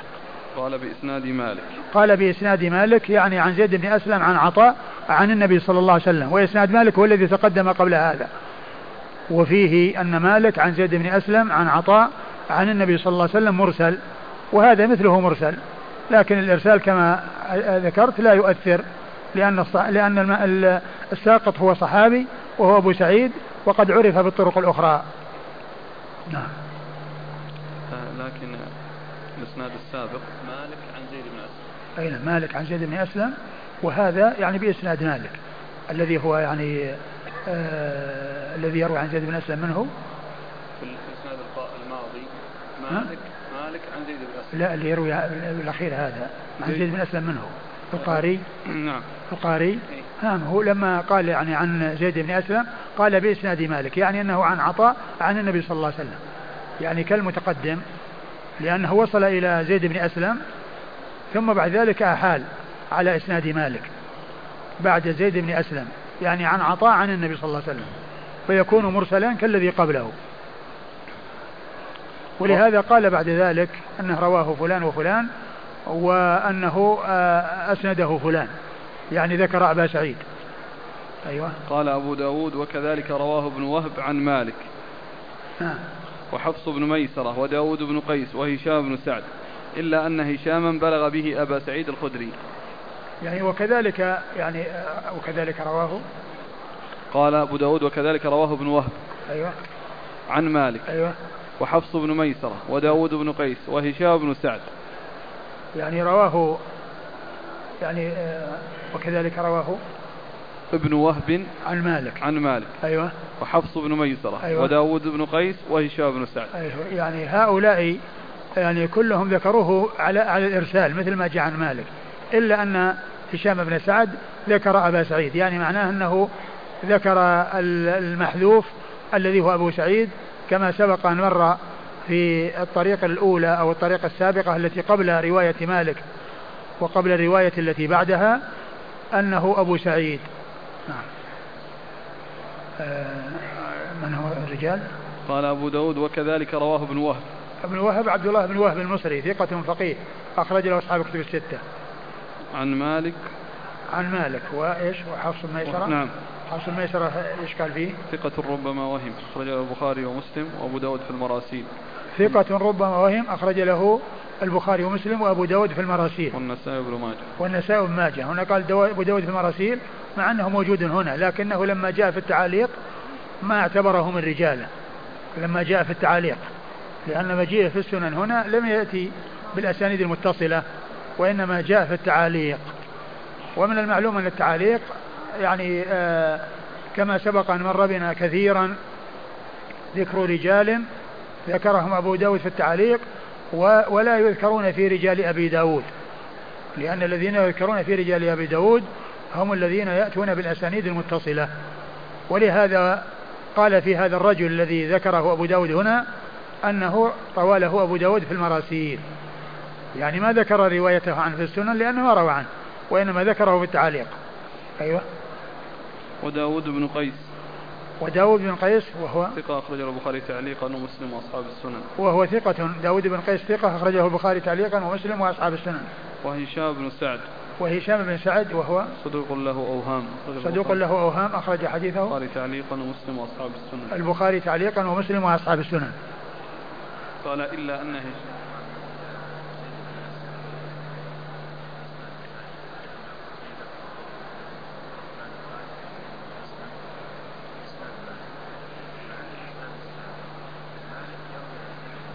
نعم. قوله في إسناد مالك هو ما بعد زيد بن أسلم. يعني يقصد بإسناد مالك يعني ما بعد زيد بن أسلم. لأنه حذف لأنه أتى بالإسناد إلى زيد بن أسلم ثم قال بإسناد مالك. وإسناد مالك عن يعني عن زيد بن أسلم عن عطاء بن يسار عن النبي صلى الله عليه وسلم. يعني معناه أنه مرسل. أنه مرسل مثل إسناد مالك. قوله بإسناد مالك يعني بعد زيد بن أسلم. يعني معناه كإسناد مالك بعد زيد بن أسلم. نعم لا لا هنا مو بالشيخ مالك لكنه اي نعم بنفس الإسناد نفس الإسناد يعني مالك لا وجود له في هذا الحديث أو في هذا الإسناد. ولكنه قال بإسناد مالك اكتفاء عن قوله يقول عن عطاء عن النبي صلى الله عليه وسلم. نعم. قال رحمه الله تعالى باب من قال يتم على أكبر ظنه. قال حدثنا النفيلي قال حدثنا محمد بن سلمة عن خصيف عن أبي عبيدة بن عبد الله عن أبيه رضي الله عنه عن رسول الله صلى الله عليه وآله وسلم أنه قال إذا كنت في صلاة فشككت في ثلاث أو أربع وأكبر ظنك على أربع تشهدت ثم سجدت سجدتين وأنت جالس قبل أن تسلم ثم تشهدت أيضا ثم ثم تسلم. قال أبو داود رواه عبد الواحد عن خصيف ولم يرفعه. ووافق عبد الواحد أيضا سفيان. ووافق عبد الواحد أيضا سفيان وشريك وإسرائيل. واختلفوا في الكلام في متن الحديث ولم يسندوه. ثم أورد أبو داود رحمه الله هذه الترجمة وهي قوله باب يعني باب من قال يتم على أكبر ظنه. يعني إذا شك في ثنتين أو ثلاث يعني هذه الترجمة كالترجمة السابقة. يعني آه، إلا أنه هناك إذا شك في اثنتين أو ثلاث يلقي الشك ويبني على الأقل الذي هو المتيقن. وهذا يقول إذا شك في اثنتين أو ثلاث قال يتم على أكبر ظنه يعني يبني على أكبر ظنه. فإذا كان أكبر ظنه أن شك في اثنتين أو ثلاث يعتبرها ثلاث. يعني ليس كالقول الأول أنه يبني على العدد الأقل وإنما يبني على أكبر الظن. الذي هو العدد الأكبر. إذا كان أكبر ظنه أنه العدد الأكبر فإنه يبني عليه ولا يبني على العدد الأقل الذي هو المتيقن الذي هو المتيقن. هذا هو المقصود من هذه الترجمة. يعني إذا شك في اثنتين أو ثلاث من قال يتم على أكبر ظنه. والترجمة الأولى من شك في اثنتين أو ثلاث من قال يلقي الشك يعني ويبني على العدد الأقل. هذا هو المقصود من هذه الترجمة. و آه، أورد أبو داود رحمه الله حديث آه، عبد الله بن مسعود رضي الله عنه. قال قال رسول الله صلى الله عليه وسلم إذا كنت في صلاة فشككت في ثلاث أو أربع.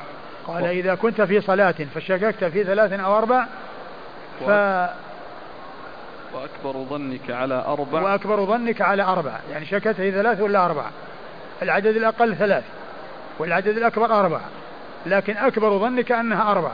اعتبرها أربع. ابني على أكبر ظنك. يعني أنك تبني على أكبر ظنك الذي هو العدد الذي هو الأكبر. ولا تبني على العدد الأقل إذا كان أكبر ظنك أنها أربع. أو المترجح عندك أنها أربع. أو الغالب على ظنك أنها أربع. فأنك تبني على آه، أكبر ظنك وتعتبر أنك صليت يعني أربعا. أيوه إذا شككت. إذا كنت في صلاة فشككت في ثلاث أو أربع. أيوة. وأكبر ظنك على أربع تشهدت. يعني معناه أنك تجلس للتشهد.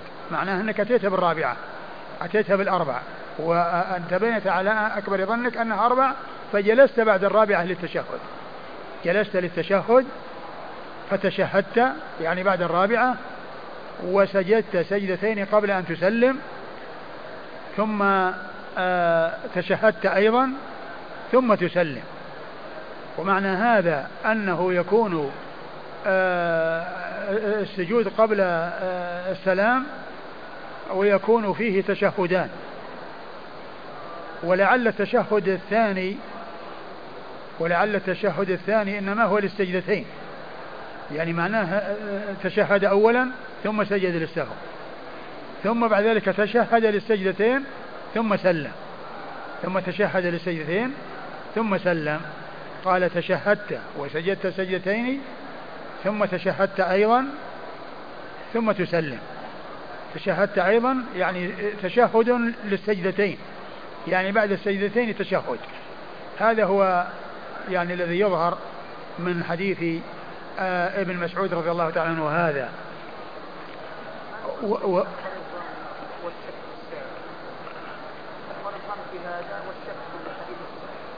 هو كله فيه شك إلا أن إلا أن أكبر الظن يعني معناه الغالب على الظن العدد الأكبر. والأول أنه يبني على العدد الأقل يلغي يلقي الشك وكأنه ما حصل شك. ويعتبر العدد الأقل هو الذي يعتبره ويبني عليه. هذا هو المقصود بشك وألقى الشك أي ألقى الزايد الذي يظن أنه أنه فعله وهو المشكوك فيه. لأن الثنتين ما ما شك فيهما. الشك في الثالثة. يلقي الثالثة يلغيها. لا يلتفت إليها ويعتبر أنه أتى بثنتين فيأتي بعدها بثنتين. أما البناء على غالب الظن فهو لا يبني على العدد الأقل. إذا كان يغلب على ظنه أنها أربع الشك بين ثلاث ثلاث وأربع وأكبر ظنه على أنها أربع يعتبرها أربع. ويجلس للتشهد. وإذا جلس للتشهد يسجد سجدتين وهو جالس. ثم بعد ذلك يتشهد أيضا. ثم يسلم. فيكون آه، آه، السلام السجود السهو قبل السلام وقبله تشهد وبعده تشهد. قبله تشهد وبعده تشهد. فيكون التشهد الثاني كأنه للسجدتين. أي بعدهما قبل أن يسلم. يعني بعدما يسجد السهو يعني يأتي بالتشهد ثم يسلم. ومعنى هذا أن أن السجدتين بعدهما تشهد. بعدهما تشهد. والحديث غير صحيح. لأن فيه انقطاع وفيه أيضا ضعف من جهة أحد رواته الذي هو خصيف الذي هو خصيف الجزري. وأيضا فيه أبو عبيدة بن عبد الله بن مسعود وهو لم يسمع من أبيه فإذا هو منقطع فهو غير حجة. يعني هذا الذي جاء في هذا الحديث غير حجة. لكن الذي يمكن أن يعني يدخل تحت هذه الترجمة والذي هو بناء على غالب الظن والذي هو التحري آه، حديث ابن مسعود الذي سبق أن مر في باب من صلى خمسا. باب من صلى خمسا وأنه قال يتحرى الصواب. يتحرى الصواب ثم يسجد للسهو بعد السلام. ثم يسجد للسهو بعد السلام. وهو الذي يناسبه أو ينطبق على يعني البناء على غالب الظن. وأنه يتحرى الصواب في ذلك ويبني عليه ويكون سجوده بعد السلام. وهذا الحديث الذي هو حديث ال حديث ال عبد الله بن مسعود الذي هو من رواية أبي عبيدة ابنه عنه وهو منقطع غير متصل آه، فيه أنه سجد قبل السلام. فيه أن السجود قبل السلام ولكن فيه تشهدان تشهد قبل السجدتين وتشهد بعد السجدتين. فالذي يصلح والذي يطابق هذه الترجمة ويكون آآ آه، آآ آه، يعني آآ وهو ثابت والسجود السهو بعد السلام هو حديث عبد الله بن مسعود الذي تقدم في باب من صلى خمسا. نعم. قال حدثنا النفيلي. ثم قال حدثنا النفيلي هو عبد الله بن محمد النفيلي ثقة أخرج حديثه البخاري وأصحاب السنن. عن محمد بن سلمة. عن محمد بن سلمة. عن محمد بن سلمة وهو الباهلي الحراني. الباهلي الحراني وهو ثقة أخرج حديثه. البخاري في جزء القراءة ومسلم. البخاري في جزء القراءة ومسلم. وأصحاب السنن. البخاري في جزء القراءة ومسلم وأصحاب السنن. عن خصيف. وهذا كما قلت إذا جاء محمد بن سلمة في طبقة شيوخ شيوخ أبي داود فهو الحراني. وإذا جاء في طبقة شيوخه محمد بن سلمة فهو المرادي المصري. وهذا من طبقة شيوخ شيوخه. يروي عنه أبو داود بواسطة. لا يروي عنه مباشرة فهو الباهلي الحراني. ثقة أخرج حديثه البخاري في جزء القراءة ومسلم وأصحاب السنن. عن خصيف عن خصيف وهو بن بن عبد الرحمن الجزري. بن عبد الرحمن الجزري وهو صدوق سيء الحفظ. صدوق سيء الحفظ. واختلط في اختلط صدوق سيء الحفظ وش أخرج له أصحاب السنن. أخرج له أصحاب السنن. خلط بأخرة. خلط بأخرة؟ هنا هذا هو هو, هو الاختلاط. خلط بأخرة. نعم.